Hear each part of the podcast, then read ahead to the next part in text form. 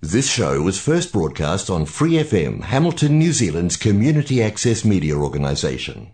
For more information on our lineup of shows and the role we play in the media, visit freefm.org.nz.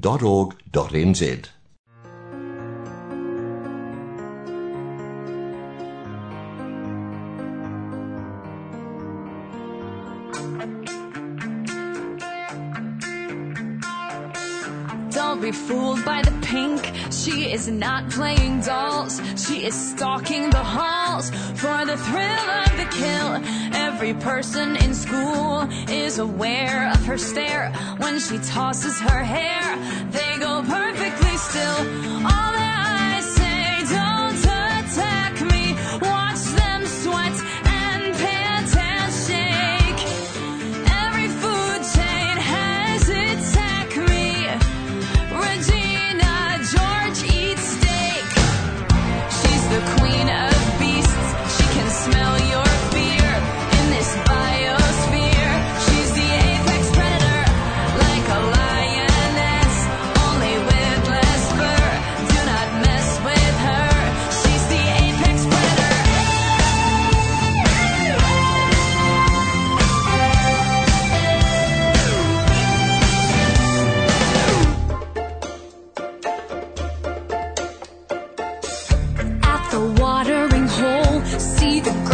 weren't nice have to scatter like mice from a jungle cat.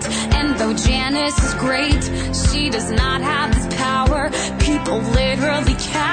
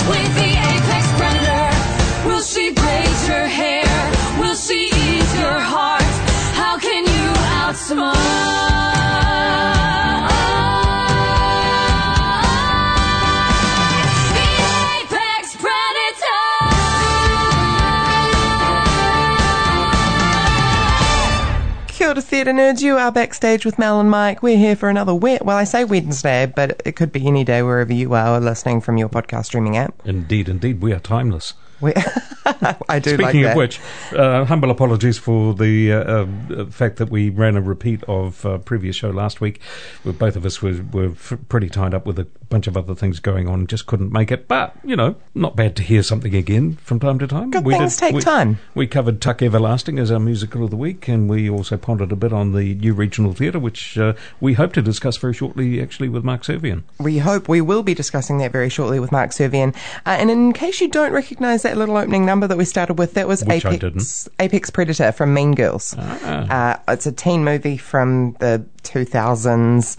Uh, it was hot on my list of movies to watch when I was a teenager. Of course. Um, you won't know anything about it, but I'm going to enlighten you. You're just assuming. I don't know much about it, and I'm, I'm hanging out to be taught. Uh, but as we just mentioned before, you know, one of the sub- topics of discussion we've had recently has been the Waikato Regional Theatre, and we said, I think, at the last episode that was broadcast, we should get Mark Servian on the program. We did, we did say that, and we've been threatening to for a little while. Who is Mark Servian, you might ask? Uh, he is only a man about town. He's quite a man of knowledge and experiences. Hi, Mark. Kia ora. Man about town, I quite like that for you. Yeah, that's quite the description. Social commentator, man about town, artisan in your own right. The list is pretty long, really, when you start drilling down. Yeah, what else do you I, do? prefer, I, pre- I prefer Instigator. Instigator. Oh, okay. I like that too. I get the feeling, though, Mark, that, that there is still a lot we don't really know about you from a public sense. How much are you willing to divulge for us? That's the thing to ask. All kinds of things. I don't know. What would you like? What would you like to know? Since we're all about theatre and about acting and performing and directing and all that sort of stuff, just where do you fit into this big jigsaw that we call the Waikato theatre scene?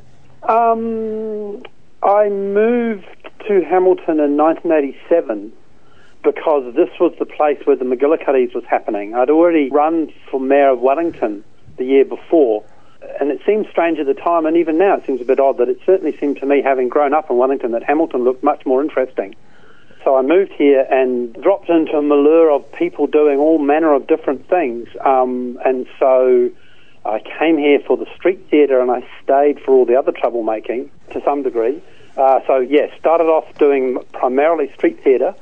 Very soon afterwards, because the same people who did the McGillicuddies were doing the Slip of the Tongue um, theatre company, and so very soon after moving here, started doing some of Shakespeare's. Um, years before it was part of the Gardens Festival, it was already on at the Gardens. So, so that would have been the, uh, we did uh, well we actually did the Scottish play as a, as a as in Garden Place and then and then we did the, the, the Tempest at the Gardens and yeah and so theatre just sort of unfolded. I, I had that overlapped with the Electra Theatre Company what was around in the early in the early 90s I had a kind of peripheral involvement in that. Um, McGillicuddy's continued to roll along. I was president of the McGillicuddy Circus Party right through that time and that drove a lot of the street theatre I was doing.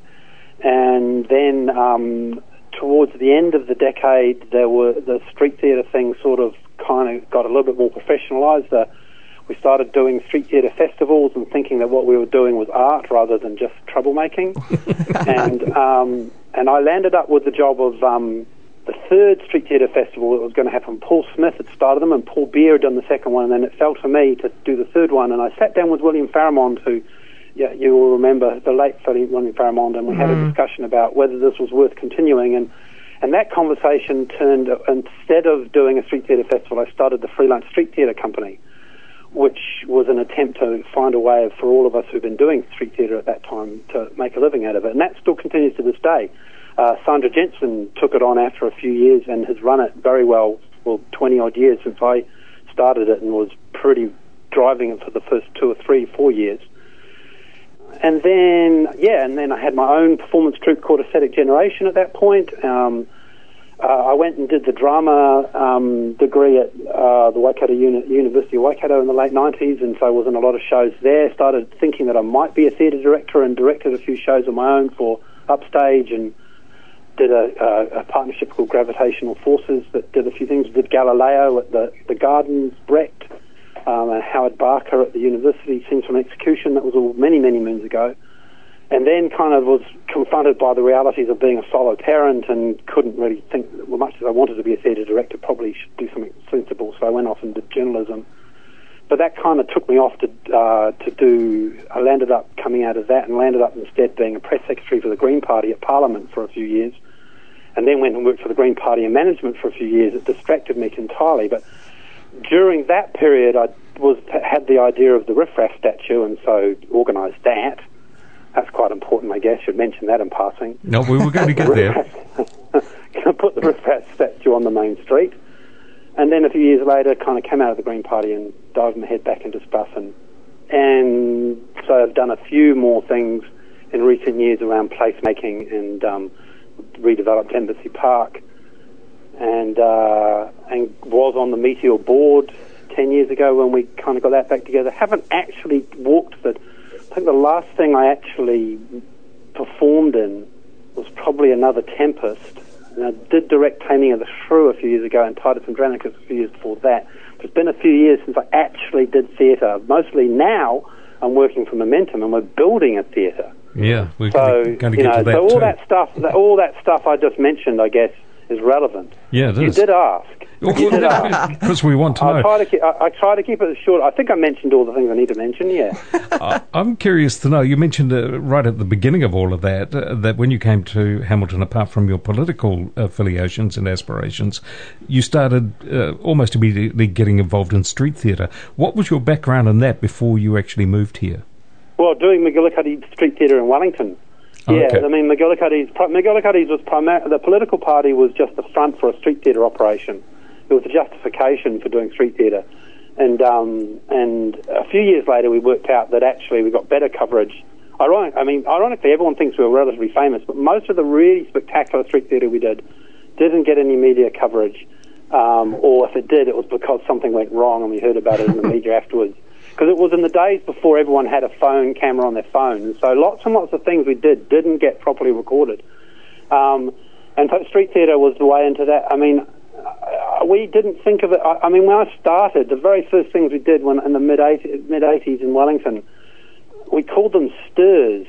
It was like you'd put on a costume and you went out on the street, and the idea was to confront the public with what was going with, with something. I mean, I, I think there's two kinds of street theatre. There's the sort that uh, makes money, which is mostly around um, tr- proving that you can do something that other people can't. So stilt walking is a cool version of that, and then there's every other kind of circus trick.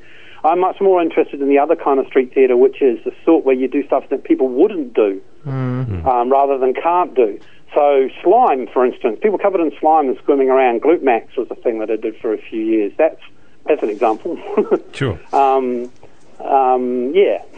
So I don't know how I backed into it. It was it was a form of activism, I guess, rather than.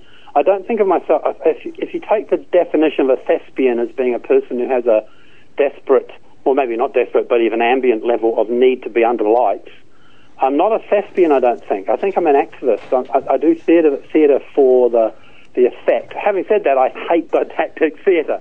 If you know what I mean. Yeah. Like, I don't think theatre is something that's for lecturing people with but I do think that it's um, it's something that is a, a change agent, if you like. Okay. Were you influenced at all uh, back in those days by the work of Red Mole and people like that? I was aware of it, although I didn't get to meet them until many years later when I was doing the theatre um, degree at Waikato. Um, there was a conference that Bill Peterson organised, which was like the the conference of all the theatre academics from around Australasia, and Red Mole people turned up to that. So I met John Davies, who I think has been in a show again recently here, and the Red Mole people, both of who've, who've died since. And um, so I was aware that it was out there. I mean, I think in the back of my mind, I remember thinking that when when it, and we'd been doing it for about ten years in the mid, and we were thinking that we could be kind of move on to other bigger things. I certainly had um, the likes of Blerta at the back of my mind as Sure. a precedent because Yeah. because the because at least in Hamilton the the origins of the McGillicuddy Street Theatre was that period in the late seventies and eighties that was house trucking culture. There's a, a book that's just come out called um, um, Street uh, Ro- the Row People of Aotearoa, which which Graham is Graham Kens is in as a very young man, and it's um, and that that was the thing that Wellington didn't have was this whole culture of coming. Well, I see when I came here was people living in old houses and building the turning the houses into the things that were like their house trucks, you know. And there was um, and there was a whole. I mean, I I, I I'm still living in Claudelands. It's like it, it died many moons ago, and I'm still left here by myself with it, with, with remnants of it around me, you know, because there was a culture here that's long gone.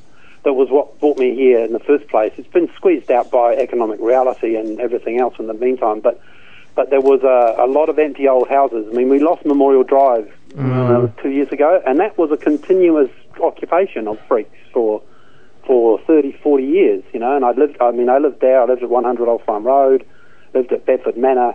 Um, Did you live uh, in Mem Drive? yeah. I didn't know that. Mm, I lived there twice actually. Oh, Yeah, in the early nineties. Yeah, Oh, he I mean that was the, that was the, that was the that was well that was the base of the McGillicuddies then. sure, sure. Um, yeah. What appealed to you about the idea of getting a riffraff statue established? Ah, um, in some ways, the statue is like a frozen piece of street theatre because it serves the same purpose. Um, uh, way back at the, the, the origins of the McGillicuddy group in Wellington was the collision between a bunch of nerdy wargamers and the Rocky Horror crew. so I'd done Rocky Horror way, way, way back in the mid '80s. I'd gone along to the Paramount in Wellington as a, a 17 or 18 year old as a as a trainee. It's the most uh, um, um, naughtiest thing I could find at the time, and um, and that spilled over into street theatre, and and because uh, the same group of people who would go to the Paramount then started doing street theatre. Um, so Rocky was there, and but I wouldn't say I was a, a huge a, a fan, a, a hardcore fan. I was more motivated by the potential for a story about Hamilton that could really rock its socks off in terms of changing what it is. I mean, Hamilton. I think the interesting thing about Hamilton is the tension between the provincial town and the and the nascent city. Mm-hmm. You know, that's that's that's where the and, and I want that to be continued. But I see myself as an agent for the cosmopolitanism rather than provincialism, and and you know when Bob Jones stuck the farming family down the end of the main street in 1990, Graham and and had climbed under the sheet the day they were going to unveil it, and when they unveiled it, they were there as human statues, as a particular piece of guerrilla theatre. And and the Hamilton Press wrote a, a, an outraged editorial that you know the statue was going to be lo- there long after those bloody McGillicuddies were, were long and dead and forgotten, and that was kind of a declaration of war, really. And it took a while but I always thought that the alternative, when I thought of the statue, the Riff Raff statue, after seeing a TV show on which um, Richard O'Brien had walked through that space, he said, "This is the place where I used to cut hair," and I thought we need a statue there, and. Um, and so that was an opportunity. The alternative was blowing the cow, the cow family up, um, but I didn't think that was a good idea. So so putting a, a, statue of a man in fishnets at the other main end of the main street seemed like the best way to kick Hamilton in the ankles Pro- and kind of upset its, upset its, its uh, psychogeography. yeah. Provides a bit of balance. Yeah, absolutely. Because now they're both there. That's both, right? That's the provincialism and the cosmopolitanism manifested. That's right. Yeah. All right, and then now you find yourself uh, knee deep in, uh, I guess, conventionality by being part of the process of getting the new theatre up and running. What's your take on the process so far, and how satisfied are you to be part of that? Oh, it's good fun to be involved in. Um, and you know, there is an irony that again, in those early, the very first things, amongst the first experiences I had on arriving in Hamilton was Alec Forbes was putting on shows in empty buildings all in the South End. So they kept getting closed down by the fire brigade. Um, and that was kind of how we came to have the Meteor, um, because that was a building next to the, the actual, what we now call the Meteor was called the Meteor as a brief theatre, and that was a phenomena of kind of guerrilla theatre. So the idea that we're now building, uh, and, and the Left Bank Theatre, which was where Electric Theatre was, was actually right there behind the old Hamilton Hotel. It got turned into that weird Spanish villa and of course the Embassy Theatre stood where um, Embassy Park um, is or was. Um, I, I, think bad, Bad Taste was the only movie I ever saw in that movie in that theater, movie theatre before it closed down. Um, so there's a there's a lot of hist- hell of a lot of history of performance in that space for all the fact that you know there's oh, I mean Clarence Street's not that far away for all the fact that Founders was really important and stuff and a lot of stuff happened there a lot of a lot of performance has happened in the time I've been here, just in that area where we're now putting the theatre. Um, I, I'm happy to be involved as a day job. The day as a um, in terms of working for Momentum, I enjoy it. It's it's it's good work, um, making making the world a better place sort of work, which is what I like to be doing in my day job. Um, it happens to be that an alignment of my um, writing skills and marketing skills and project management skills and interest in theatre all align in this job. So, you know, from that point of view, I'm having a great time. Um, it's going to be, uh, it is going to be a game changer. I mean, I write about how good it's going to be all the time, and I believe every word that i am writing. Um, I think that there's a lot of variables to still to play out in terms of what happens in terms of the operation that uh, arises in the community engagement and all kinds of things that will happen as the thing developed. At the moment, we've been focused on the bricks and mortar, and in some ways, the interesting thing is going to be when the human brick and software gets plugged into this machine. You know. Um, right. And um, and when that happens, it'll be quite interesting. Um, um, so yeah, I'm enjoying it. It's um, the the theatre is, is, is a good thing for the city in lots of ways, and I think if we all um, you know, it, if, on one level, it's, necess- it's it's an interesting thing in terms of the ratepayers are paying for it, but there's also philanthropic money in there. So there's a governance, interesting governance model that's going to be developed. And if we're going to accept that philanthropy is you know, philanthropy is a thing. It's, it's uh, personally, I still believe that people should pay tax. It doesn't think they don't think the two things should be mutually exclusive. But if we're going to draw upon philanthropic, philanthropic money, the community foundation model for kind of um, focusing it and streaming it in a way that comes to these sort of outcomes is a really good one. Yeah, I couldn't agree more.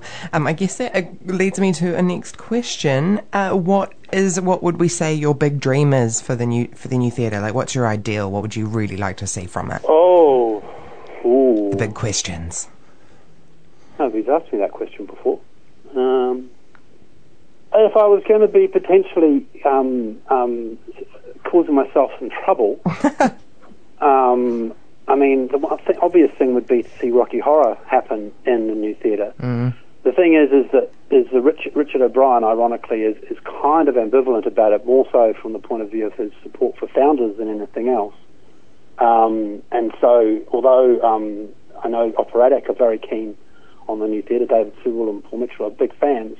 Um, there's the that uh, Richard Richard is, has been sort of at least sitting on the fence as far as, as it goes, and is, is, you know isn't going to hasn't jumped in and for instance in the celebrity endorsement area or anything like that. That's interesting. So I'd like, well, yeah, I mean, I'd like I'd like Rocky Horror to, to happen in the in the in the theatre, um, but there's a bunch of stuff to to negotiate and manoeuvre before we could do that. But you know, an operatic would do it. They've already done it twice and done a great job the other times, and it'd be great to see them do it again. Yeah. Um, that, so that's that's one thing.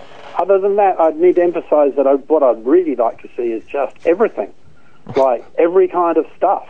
Yeah. Um, there's um, it's being in designed, physically designed, with the intention that any kind of performance on any scale can happen, and that it will, and that the building will assist the outcome, if you know what I mean. Mm. There, Um, there is a bit of a fear, though, among certain groups that uh, the Waikato Regional Theatre is going to be a venue that is fiscally out of reach in terms of uh, the cost of hiring it and the practicalities of putting something on on that scale. For some organisations, it's just going to be a bridge too far. They, they're not going to be able to do it. Yeah, well, that's a, reasonable fear, right? Like, why wouldn't you think that? Um, the thing is, though, noting everything I've said so far, the actual construction, the the actual there's the vision that we're we're articulating, which is share the stage. The vision is that we want to be able to share it. The rubber hits the road as the operations company comes together and the whole thing gets figured out on that level, right? Um, the, I know from working within the organisation momentum that in terms of the fundraising organisation, the leadership organisation, that the desire for it to be a community and commercial success is, is complete. Now, what, and with the Re- Waikato Regional Property Trust, the test is going to be when we get to the point of actually getting it operational.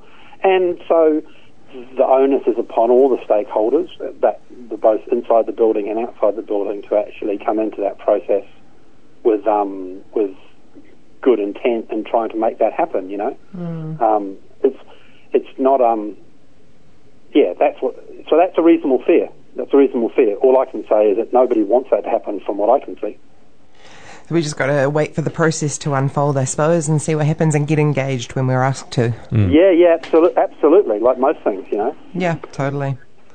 Can you look further ahead, uh, Mark, and see what you might want to be doing in another five years once uh, once the theatre's up and running? You, you, you Oh, don't sound like Christ, somebody who that's a likes to let grass grow under his feet.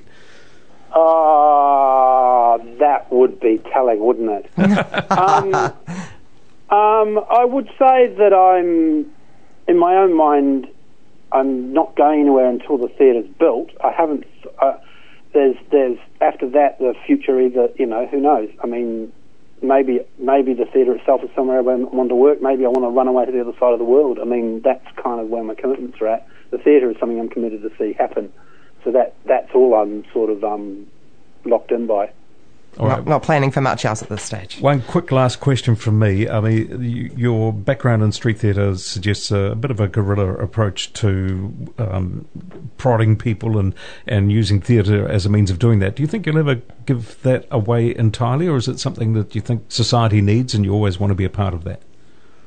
Well, it depends what you mean by street theatre. I mean, the one thing I haven't talked about at all is that when the theatre gets built, I'm also, it's my other hat on, the Riffraff Public Art Trust um, chair hat, is that I'm going to be trying to redevelop Embassy Park again outside around the, uh, with the Rocky Horror theming, and and so the, um, that side of street theatre where I'm doing a you know it's not even actually well well it's not conventionally called theatre, but I kind of see as an extension of it the um, creation of interesting place you know placemaking and gap filling and that kind of guerrilla approach to doing this um, urban design.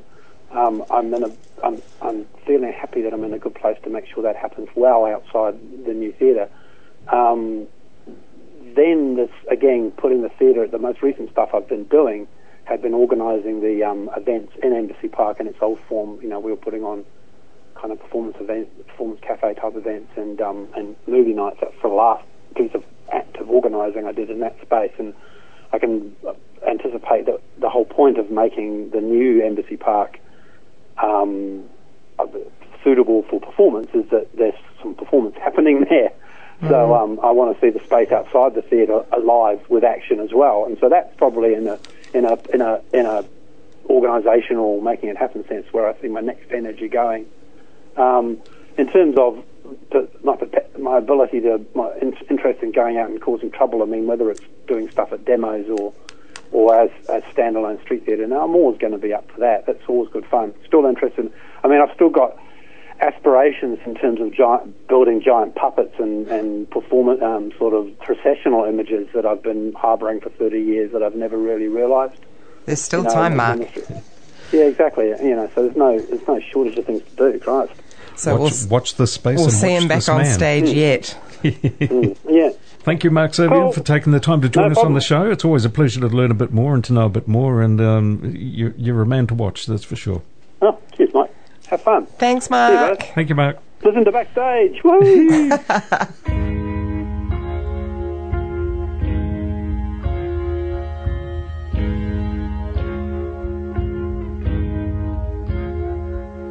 My name is Regina George,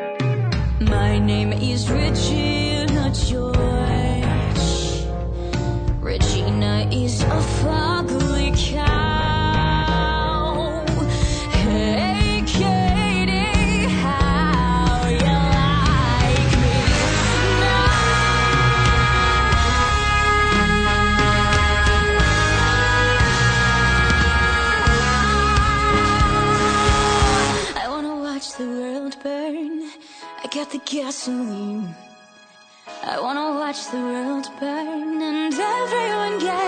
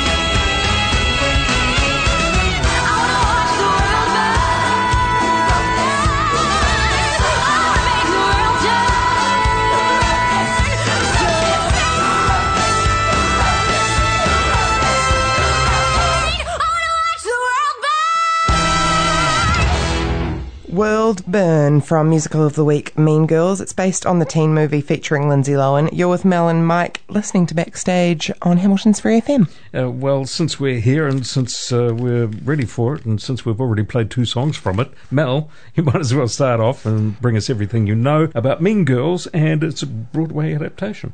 As ready as you're ever going to be, eh? I am. Yeah.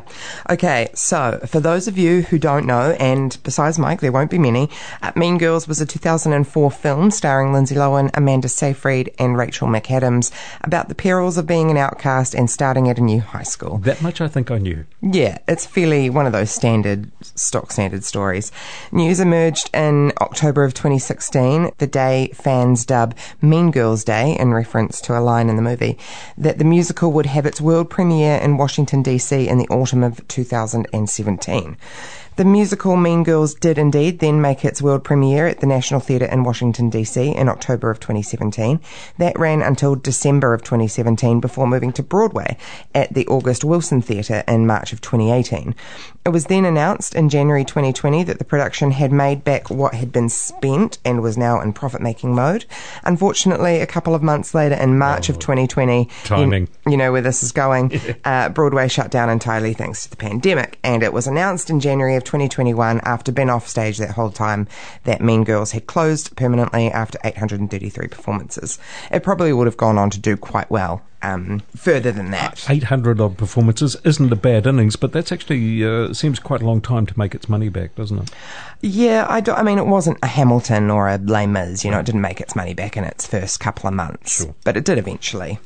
And and had it not been shut down by by the pandemic, it probably would have kept Yep. running. I'd say. Yep. Um, it would have gone maybe. It oh, would would have had uh, over a thousand performances, which some of these shows we talk about don't. Sure, yeah. That production did garner 12 Tony Award nominations in 2018, including Best Musical and Best Book of a Musical, and it won none of them. Nominated for nine Drama Desk Awards, winning only Outstanding Book of a Musical for writer Tina Fey, and it was nominated for six Outer Circle Critic Awards, winning only one again Outstanding Book of a Musical for Tina Fey. No, I didn't know she wrote the book. Yeah, it, it was a it was a creation of her. She was inspired by the movie. Very cool. Following uh, 2018 or 2020 and the closure of um, the Broadway production, a US national tour be- began in Buffalo, and we haven't really heard much about it anywhere else in the world since then. Um, aside from that, in January 2020, Tina Fey announced that a film adaptation of the musical was being produced, and a West End production was supposed to hit the stage uh, last year in 2021, but we're still waiting on word of that thanks to COVID too. And so, if you're old like Mike, uh, and me, but mo- mostly Mike. Not as much. Here is a quick rundown of the plot with as few spoilers as possible. I've cut a few of them out so you don't get the whole thing. okay. The show opens with unpopulars, Janis and Damian, breaking the fourth wall and inviting us on their journey to get to know Cady, who has just moved to a Chicago suburb from Kenya, Africa. Cady soon realizes that her high school classmates do not readily accept others who differ from them. Shortly after, Janis and Damian adopt Cady and try dissuading her from any interest in the plastics. They're the cool girls. The trio consists of Regina George, she's the queen bee, Gretchen, Regina's nervous and eager to please in command, and Karen, the stereotypical dumb blonde. Regina and her fellow plastics decide that the new girl will eat lunch with them for the rest of the week, and Cady is stoked. Cool. Yep, naturally. In AP Calculus, following that, uh, Kevin, the head of the mathletes, is impressed with Cady's performance in class and asks her to join them. But Gretchen, one of the cool girls, warns her that joining the mathletes is social suicide. And Regina quickly steps in, scaring Kevin away. Obviously, Cady thinks Regina is super nice for protecting her, but Janis isn't convinced and tells Cady as much. Amazed and intoxicated by her newfound power, however, Cady does not heed any of Janis's warnings. Naturally. Well, you don't, do you? At that age? No, you don't. Well, even at this age, you don't. You, you just anyway. I enough, digress. yeah. Later, it's girl talk time. Gretchen asks Cady if she has met any boys she likes. When Cady tells her about Aaron, Gretchen becomes horrified because he is Regina's ex-boyfriend, which makes him off limits. This is where we learn about the Burn book, where the plastics put photos of their classmates and write mean comments about them. They come across Janis's photo in the book, and Gretchen explains that Janis and Regina used to be best friends. Apparently, Janis freaked out when Regina didn't invite her to her 13th birthday party, which is why they aren't friends anymore. We also find out here that Gretchen has lost all confidence in herself thanks to her friendship with Regina, which is another ongoing theme of the show. And then we get to know a little bit more about uh, Aaron, who is I guess becomes the love interest um, in his blossoming friendship with Cady. He confides that Regina made him feel like he wasn't himself and that he's sworn off dating because of it. Cady is disappointed because she wants to date him, but discovers that Aaron is actually also a maths whiz. So she uses that knowledge to act stupid and get Aaron to help her with her work and therefore have more excuses to interact with him. I don't know anything about maths. Yeah.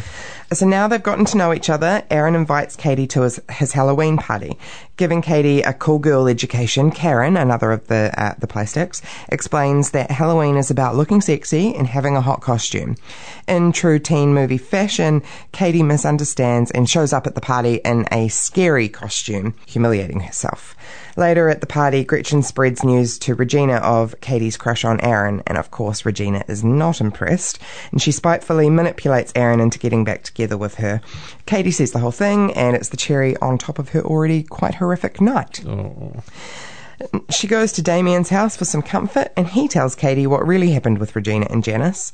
Uh, it was that Regina accused Janis of being a lesbian, and when Janis didn't deny it, her classmates bullied her until she left school.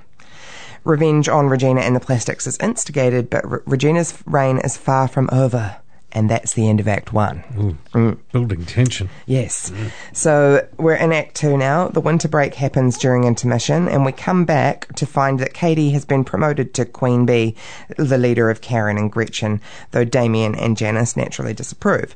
There's a series of teenage events, including Damian and Janis trying to hamper Cady's ever growing social obsess- obsessions and make her stop acting dumb for Aaron, and Gretchen and Karen convincing Cady to lie to her parents and throw a party while they are gone over the weekend, which Cady does. Aaron comes to the party too, and they sneak off to her be- off to Cady's bedroom, where she tells him the funny story about how she pretended that she was dumb to make her make him like her. And Aaron is not stoked, and he tells Cady that he liked the smart and kind version of her, not the new plastic version of her. Mm-hmm. And of course, Damian and Janis discover that they were cruelly not invited to the party. Regina finds out that she was purposefully left out as well. She adds her own name to the burn book to throw off suspicion and releases the pages around the school, giving Cady all the blame of, it, of their creation. So lots of things happen. There's an intervention with the principal, and uh, Cady and Regina. Uh, they're trying to force them to make up. Regina runs off. Cady follows her, and Regina gets hurt. Mm. Not by anyone on purpose. It's just an accident. An accident. But I won't spoil what happens. It's pretty No, shocking. don't do that. Don't do that. and the accident prompts Cady to reevaluate herself and realize what a monster she has become.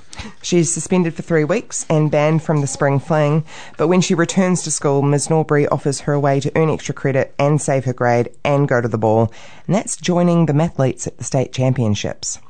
Cady does so, so she can attend the spring fling, and she is elected belle of the ball or prom queen or whatever you call it. And uh, if you want to know what happens to the crown, you can check out a Mean Girls slime tutorial on YouTube, or the 2004 movie is uh, available on one of your streaming platforms. platforms, Yeah. Uh, and to finish up with a little bit of critical reception to tickle your taste buds. Marilyn Stasio, in her review for Variety, wrote, Fey has front loaded the show with great gags. Nell Benjamin's lyrics aren't half as clever as Fey's off the cuff wisecracks, but they get the job done and are quirky enough to make you listen hard for the good stuff. Fans of the original movie should be reassured that nothing important has been purged from the story. Sarah Holdren, reviewing in New York Vulture, wrote, Mean Girls isn't flawless. The first act is so strong with such a well built, fast paced arc that the second half feels like it takes a few tugs on the starter cord before the lawnmower fires up again. Uh, and similarly, the New York Times reviewer Ben Brantley wrote, There's a reason the show is called Mean Girls. They're the next door versions of those cosmetically perfect pop and movie stars whose public vanities and follies we savour with such glee. Miss Fey is smart enough to let us wallow in and renounce it at the same time. So uh, the reviewers liked it, but they didn't love Somewhat. it. Yeah. Entertainment Weekly said it's an ode to self respect and the benefits of a STEM based education. Broadway's Mean Girls is a lively, frequently hilarious adaptation of Tina Fey's 2004 high school comedy. And that's all you need to know about Mean Girls Musical. It probably is. Lots of uh, teen angst and tension and, uh, you know, breathless schoolgirl sort of gossip This exchanges, all, that sort of stuff. In 2004 or 5, when I would have first seen this movie, it was all very fresh. Close. Yeah. Well, close, but yeah, it was all very fresh. You know, it hadn't been done before yet a thousand times. Right. Yeah, I was going to say there's a familiarity to it. Yeah, oh, when it's because it is itself.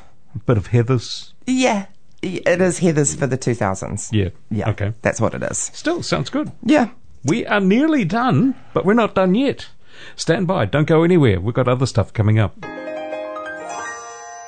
My mama used to tell me, baby girl, don't ever eat lunch on the john. Your mother called you baby girl. Singing, ha ha ha. ha.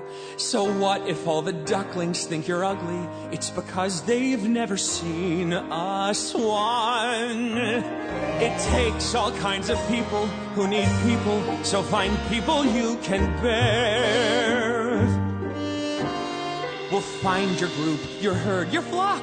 Come take a walk and answer my small questionnaire, which I'll sing to you. Where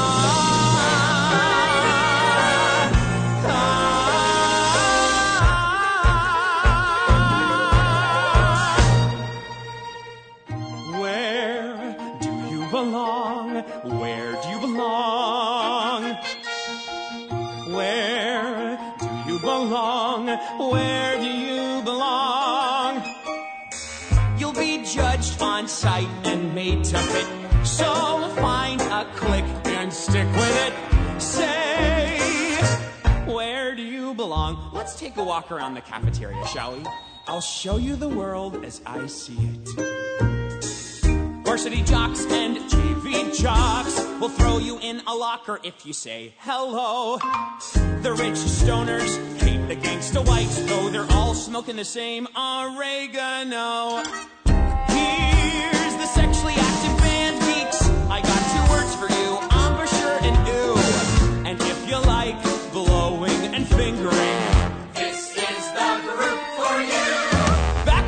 show choir.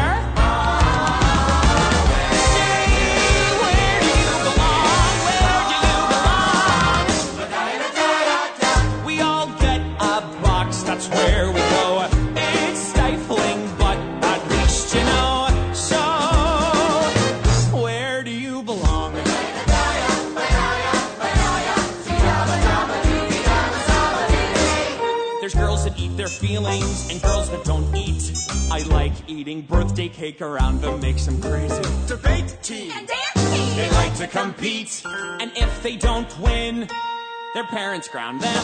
Who's that? Darling, that's them athletes. Cool. Joining them is social suicide. It's all college applications and Doctor Who quotations. They wear their awkwardness with stubborn pride. This is my dance break. Where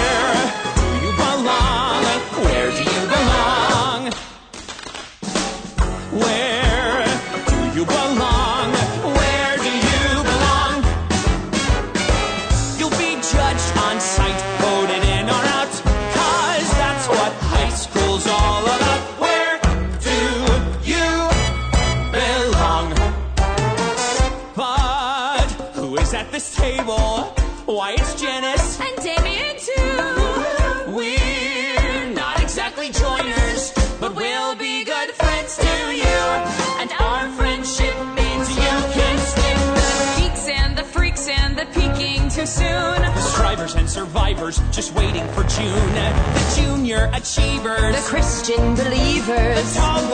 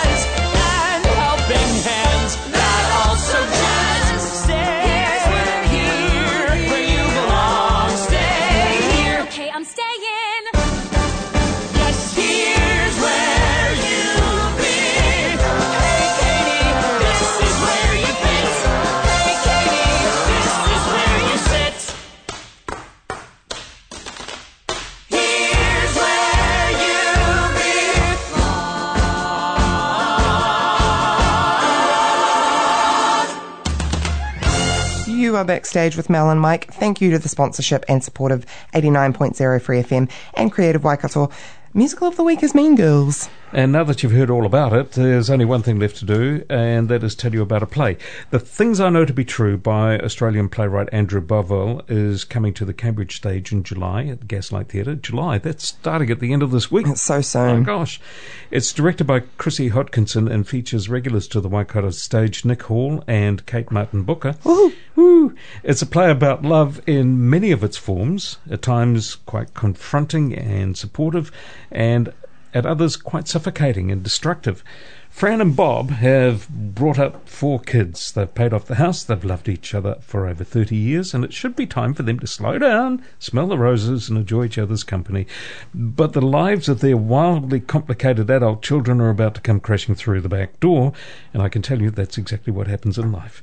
Things that were once believed to be true are exposed, challenging the foundations of family and demanding new definition. We have talked about this play before in one of our play summaries. Um, Have did, we? Yeah, a couple of years ago. Yeah, And uh, I, it was always stuck in the back of my mind as one that I'd really love to see on stage, so I'm hanging out for this. Andrew Bovell, Bovell is one of my favourite playwrights, and he also wrote wrote an amazing play called When the Rain Stops Falling, which, if I haven't talked to you about that, I you gave me a copy of that to read. You and, need to read and, it. it did my head in. Oh, And I need to read it again because it's one it of those time shifting maybe we should do a reading, things. Yeah, oh, just a for funsies reading. anyway, while I still can.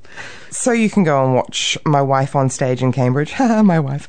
Um, here's our non-exhaustive list of what's coming up around the place soonish. At the Meteor, Hui, pronounced Hui, devised by Henirangi Marie Berryman and Benny Marama. It's on stage tonight through to July the 1st. And That Bloody Woman, directed by Courtney Mayle and Kyle Chewin for Bold Theatre, starts August 27th. The Pillowman by Martin McDonagh, directed by Jason Wing for Wing Valley Productions, is coming on stage in October. Yeah, it is. Rivoli Theatre has Sherlock Holmes and the Baker Street Irregulars, directed by Glenn Matthews for Hamilton Playbox. That opens this weekend and runs until July the 16th. Mm, and Mel is on stage in that. That's Mel's return to the Rivoli stage. Stop telling people. Are we allowed to say already also that you're going to be in the Pillowman? I guess so, yeah. we should do that. Mel's really milking, milking it at the moment, getting on stage, which is great to see. Yeah, Anyway, well, I'm doing what I can. Anywho, uh, Geezers is also coming up, directed by Mike Williams for Playbox. That's on stage in August. And also directed by Mike Williams is Saturday Night Fever. That goes to stage in November with tickets on sale right now. At Clarence Street Theatre, Shrek the Musical, directed by our mate Nick Wilkinson, is opening July 19th, running to the 23rd. And Krishnan's Dairy, presented by Indian Ink, back again September 8th to the 10th. Nivara Lounge has open mic night tonight and every Wednesday at 6 pm. Bookings to perform are essential. And if you want to find out what Ivan has going on all the time, ju- go check out the Facebook page, the Nivara Absolutely. Lounge He keeps Facebook that well up to date. Yeah. Yeah. Morrinsville Theatre, Stop Watch by Fred Simpson, one night only this coming Friday, July the 1st. That one's just a reading, I hear. Yeah, it is. It's a play reading because it's uh, kind of being experimented with a bit, and I believe that Gaslight's going to do a rehearsed play reading sometime in September. Ah, love that. Te Aroha Little Theatre have Death and Taxes, directed by John Watson, on stage right now and closing this weekend, July 2nd. Gaslight Theatre in Cambridge, The Things I Know to Be True. We just talked about this by Andrew Bovell, directed by Chrissy Hodkinson, opening July the 30th, running to the 13th of August. Matamata Dramatic Society have a one act play festival coming up featuring the plays Chook Chook and Last Tango in Little Grimley. They're on stage June the 29th until July the 3rd. Putaruru Theatre players are in rehearsal now for The Mousetrap by Agatha Christie. That's on stage in September. Rotorua Musical Theatre have Streaking Through the 70s coming up, directed by Shona Clout, opening July 15th until the 30th. Tauranga 16th Avenue Theatre, Puffs, directed by Laura Mansell, opening July the 8th, running to the 23rd. Detour Theatre are in the last week of their season of The Old People Are Revolting, a Devon Williamson play. That's closing this Saturday, July the 2nd. And Tauranga Musical Theatre have rehearsals for We Will Rock You in Full Swing. That's on stage at Bay Court in September. Theatre Whakatane, School of Rock, the musical, directed by Sue Harris. That's on stage right now and closes next weekend, July the 9th. Now to the Auckland Theatre Company, Scenes from a Yellow Peril by Nathan Joe, directed by Jane Yonge. On right now to July the 3rd. Long Day's Journey into Night by Eugene O'Neill, directed by Shane Bosher, opens July the 5th, running to the 30th. And Oscar Kightley's Dawn Raids opens August 16th, running to September the 3rd. Then just around the corner, the wedding singer uh, is being presented by David Venn Enterprises, playing at the Bruce Mason Centre from June the 30th until July the 17th. The Girl from the North Country is presented by GWB Entertainment, that plays at the Civic in Auckland from June 30th until July the 16th. And Oliver is presented by the National Youth Theatre, playing in the Kiri Te Kanawa Theatre at the Aotea Centre from July 1st to the 3rd. Upcoming auditions and opportunities. One Night in Lockdown is a two-hander play written by Owen Mooney. An audition reading is Oh, going to be you- held tomorrow night. Check out the Hamilton Actors Group on Facebook for more information. Melanie Ellison is a Waikato born and bred playwright, shortlisted twice by Playmarket, and she is holding auditions for her latest play, Nowhere Baby, on Saturday, July 23rd. Email allisonmelanie55 at gmail.com for more information. The Miss Cadaver Undead Beauty Pageant is still taking entries for their final Miss Cadaver contest. Entries close August 1st. Email sandrajensen99 at yahoo.com. And auditions have been announced for Grease by Sprouting Rice Productions, directed by Kyle Chewin at Clarence Street Theatre. Auditions are taking place Saturday, August 6th. Check out the auditions page on Facebook. And don't forget, if there's a show or audition opportunity you would like us to spread the word about, give us an email on backstagepodcastnz at gmail.com or a Facebook message or a tap on the shoulder or a, Yeah. a wire message or something. Yeah. Let us know. Send a pigeon. yeah. And just like that, here we are at the tail end of the show. Thank you, Free FM, as always, for hosting us. Thanks to Creative Waikato for sponsoring us. Catch up on Backstage at your favourite uh, podcasting platform. We're talking about iHeartRadio, Spotify, AccessMedia.nz, blah, blah, blah, blah, blah. And check out Facebook and Instagram because we do updates on that too. We do do updates. Haha, do do. Uh, thank you, Mark Servian, for joining us. Mike and I will be back next week with another musical of the week and some roundabout theatre related discussions, I'm sure. We promise. And as the curtain comes down today, we're going to bow out gracefully with I See Stars from our musical of the week, Mean Girls. I've been Mel, he's been Mike, and you've been backstage. Stay classy, theatre nerds. See ya. cheap, fake, easy to break. That's how I used to be. Here, take it. Now I'm awake. I'll tell you what I see. Plastic don't shine, glitter don't shine, rhinestones don't shine the way you do. You are so real, you are so rare. I see you there, I see you.